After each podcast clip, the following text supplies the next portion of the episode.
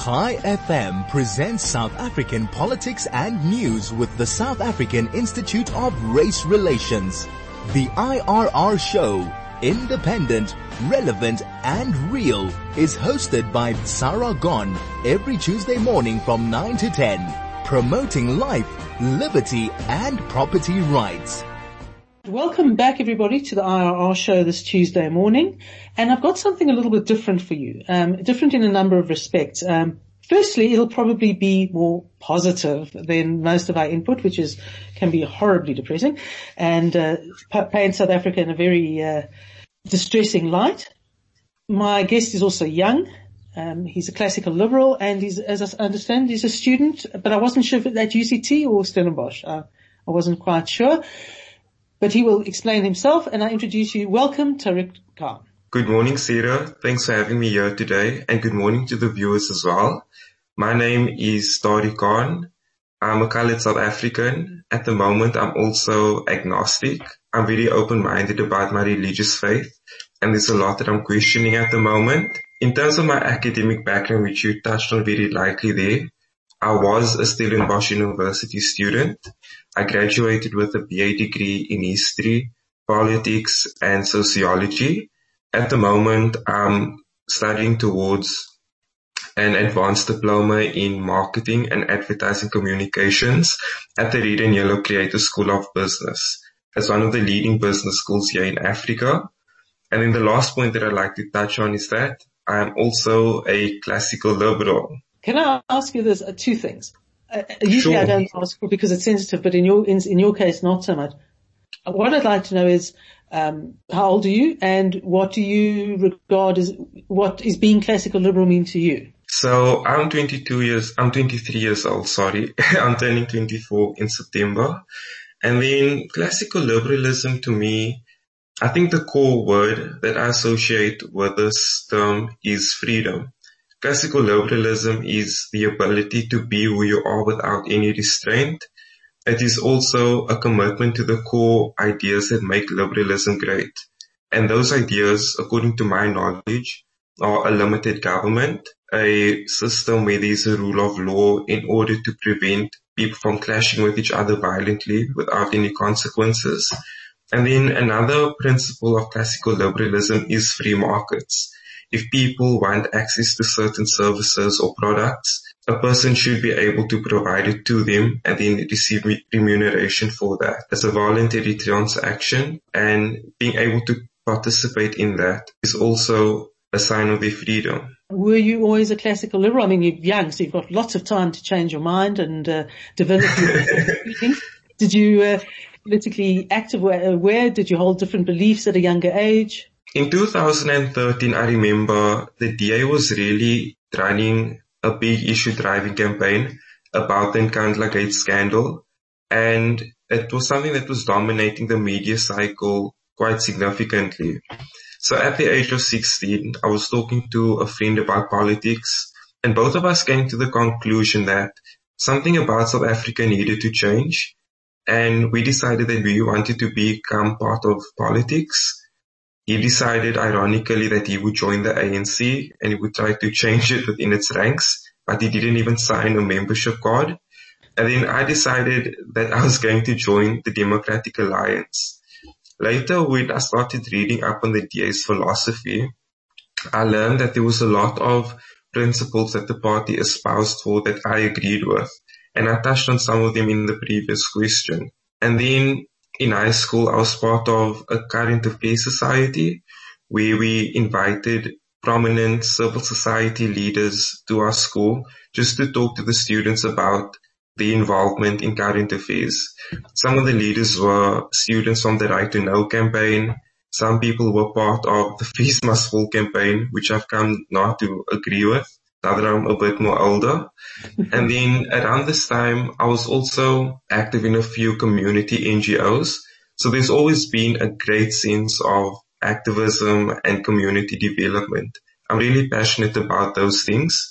Where my ideological background is concerned, at first, I was a social liberal, where I was thinking that, no, there's just so much inequality in South Africa and the government must just fix it.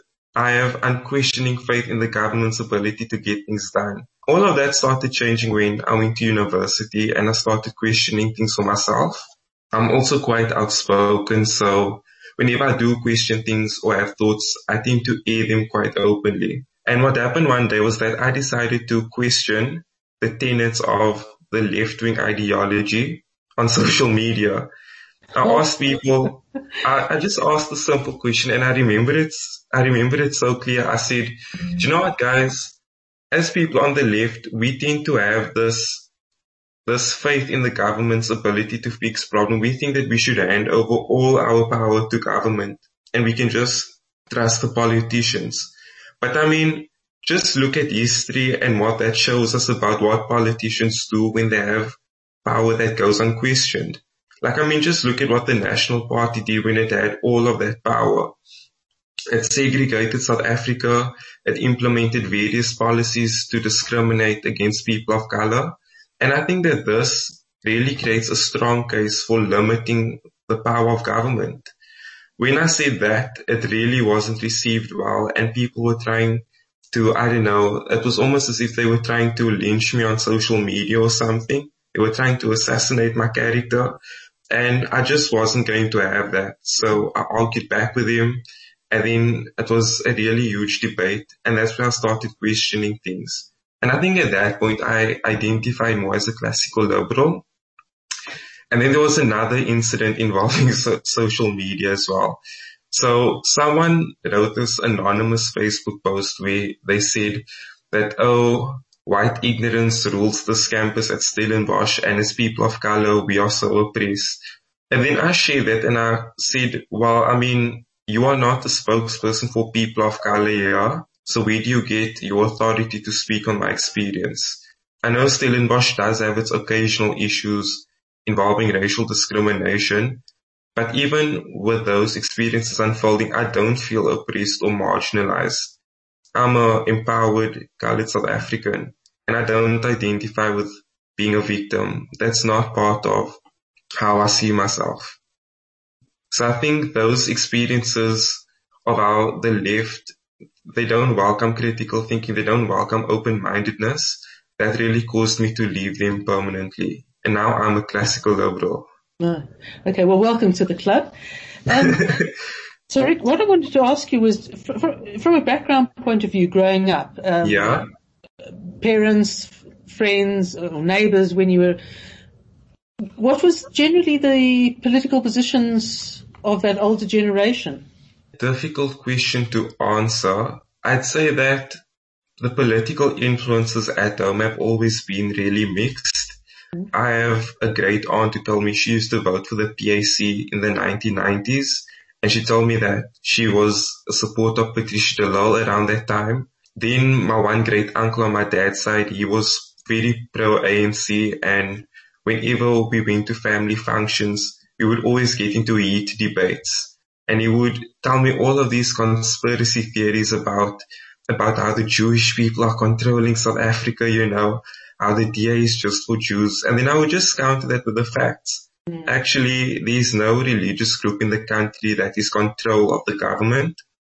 And the DA, according to my knowledge, represents all South Africans. And then on my maternal side of my family, people aren't really politically inclined.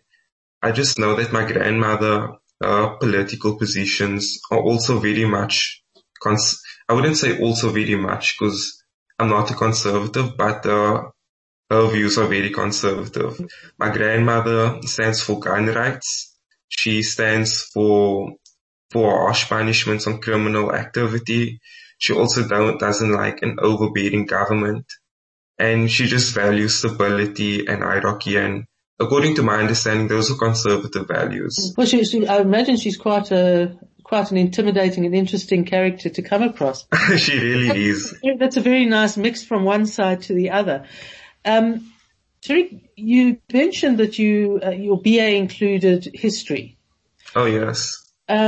One of the things that concerns me about the critical race theory and the general, the area of intolerance on the left is that it's not just a matter of distorting the history that it relies upon, but it seems to either ignore or possibly not even know much about history, working from the premise that what matters is the now. I would question that, but I'd like your view on the role that history plays in forming a society currently. So I think that history is really important because through understanding the past, we can also understand the issues in our present-day society. And I also think that if you learn history, then you will also understand civilizations better. You can read about how they succeeded over the long haul and what led to their decline. I agree with you wholeheartedly that I'm not sure if this is what you were touching on, but something that I like to add is that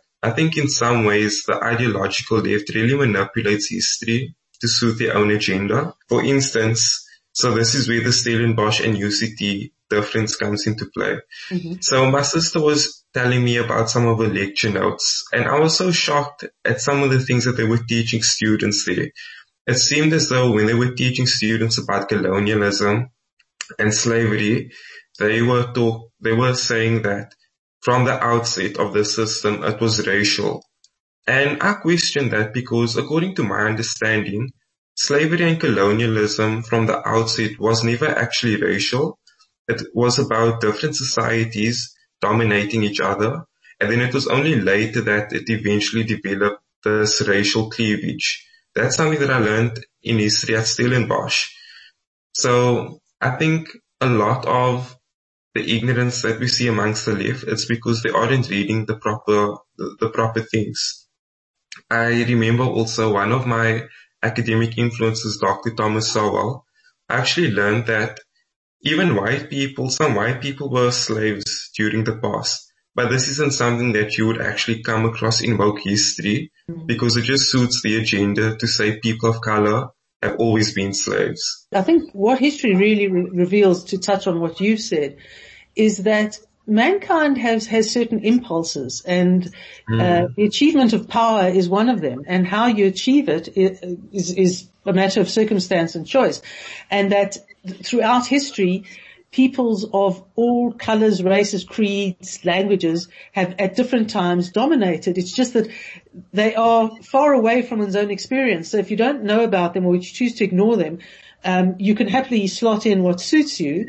In the case of CRT, slavery in America, while ignoring the fact that life isn't perfect. It doesn't live according to rules, and people are at different times, and sometimes they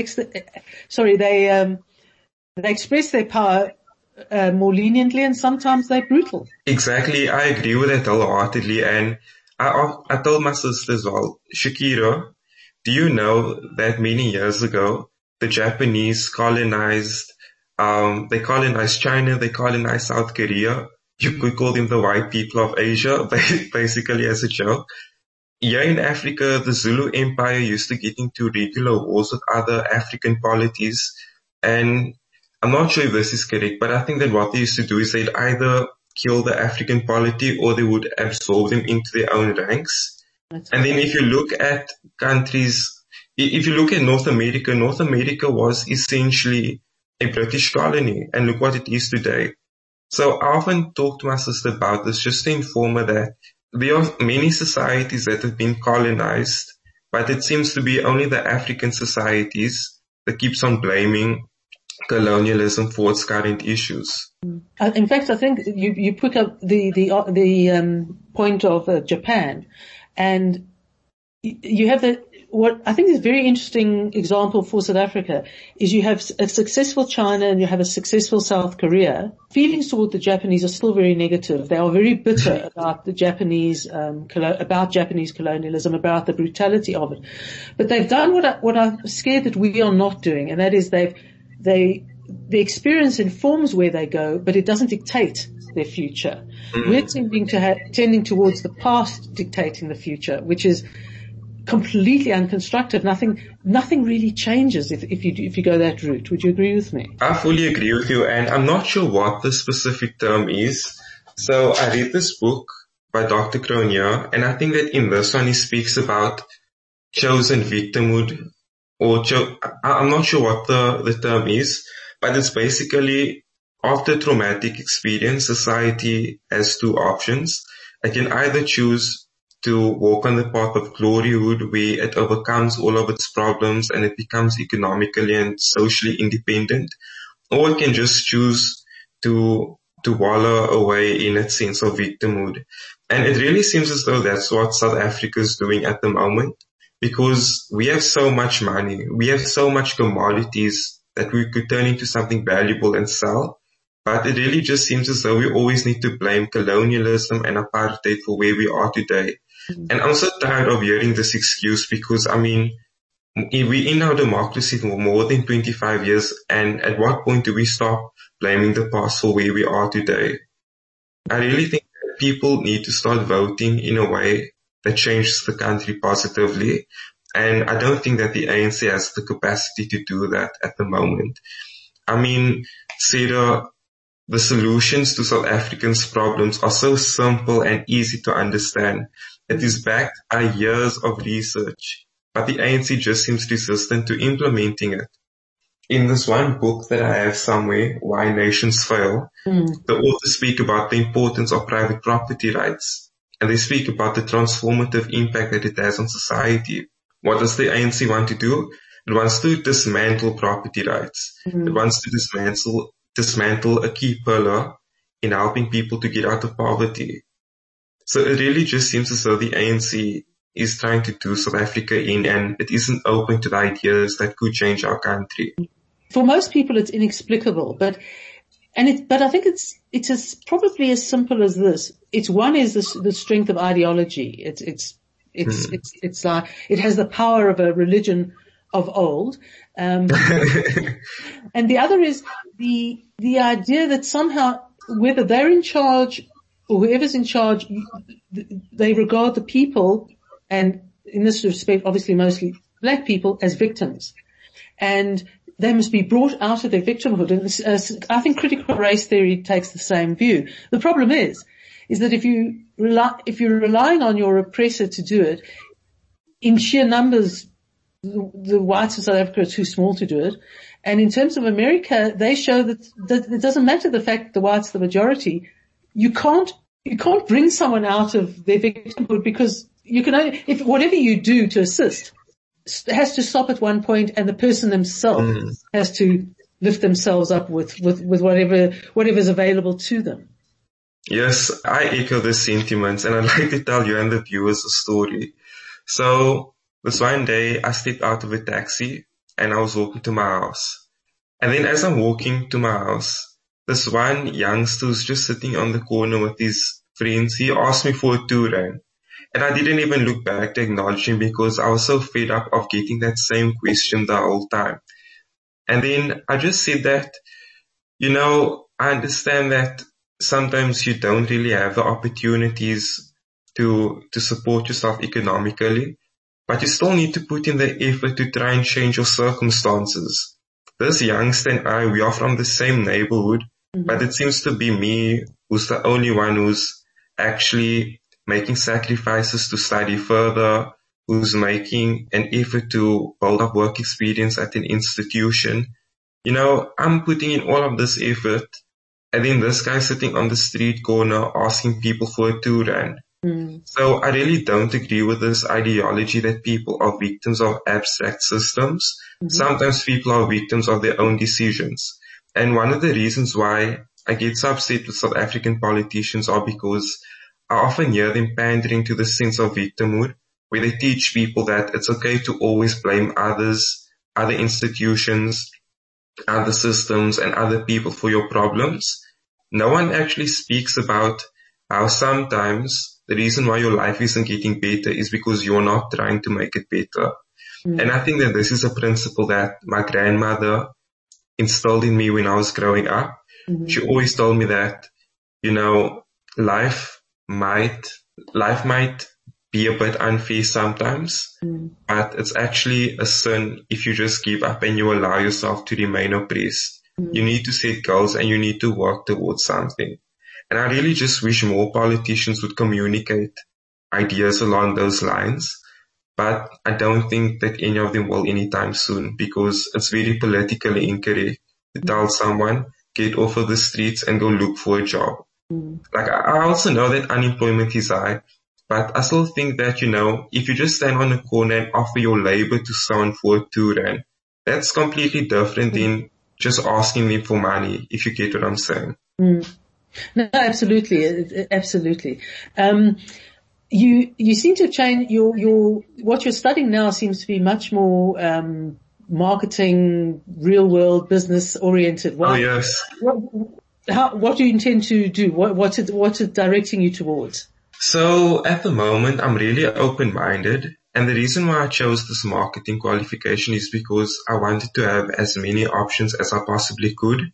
Before I chose what postgraduate qualification I wanted to study, I asked myself, what are my current options and what can I do to possibly expand them? And then I reasoned that if I did politics honors, then I would be limiting myself to politics-related professions. And as you said, I'm quite young and I might change my mind later on. So I chose marketing and advertising so that I can always do work in the private sector, and so that if I choose to stay in civil society and politics, then I almost have a unique set of skills. I can help organizations to formulate a message and to market it to the right people. What I find is that a lot of people in civil society and politics, they study politics honors, history honors, and international relations honors, and that doesn't really give them a competitive advantage in the workspace. No, I think you're absolutely right, and I think the key, because so much of our conversation has actually revolved around how you communicate with a constituency, and that is a huge challenge. How do you think one should best try and reach youth, particularly with something as obscure as classical liberalism? So this is something that I'm taking out of marketing. So in South Africa, we have different LSM groups, and LSM stands for Universal Living Standard Measurables. What you find is that people in the lower LSMs, they have a household income of, say, 3,000 Rand or 5,000 Rand. And there are very specific media channels that you can use to engage with them. And those media channels are primarily radio stations. Then as you look at the more higher LSM rankings, you find that people are more wealthier, and then they have more media touch points. They use social media. They use social media. They have access to television. They have access to newspapers as well. So I think the first step would be for you to decide what segment of society do you want to engage with, and then you would have to tailor a communications plan to specifically reach them. So I forgot where the sign book is, but there's this book on market research that speaks about the radio stations that are quite common amongst Black South African youth. If you wanted to grow your support amongst that audience, you'd simply have to write a communications plan for them. If you get what I'm saying. So a very practical solution is identify who you want to hear your message and then tailor a plan that will make them want to listen to it. Right now, what FAN is doing is it's trying to reach young audiences through relevant content. In the last few seconds, literally, how do you see the future of South Africa? Wow, that's a really difficult question for me to answer. To be honest, I'd say that I really don't know, because on one hand, there are the issues that are really concerning. Our country's debts are reaching unmanageable levels.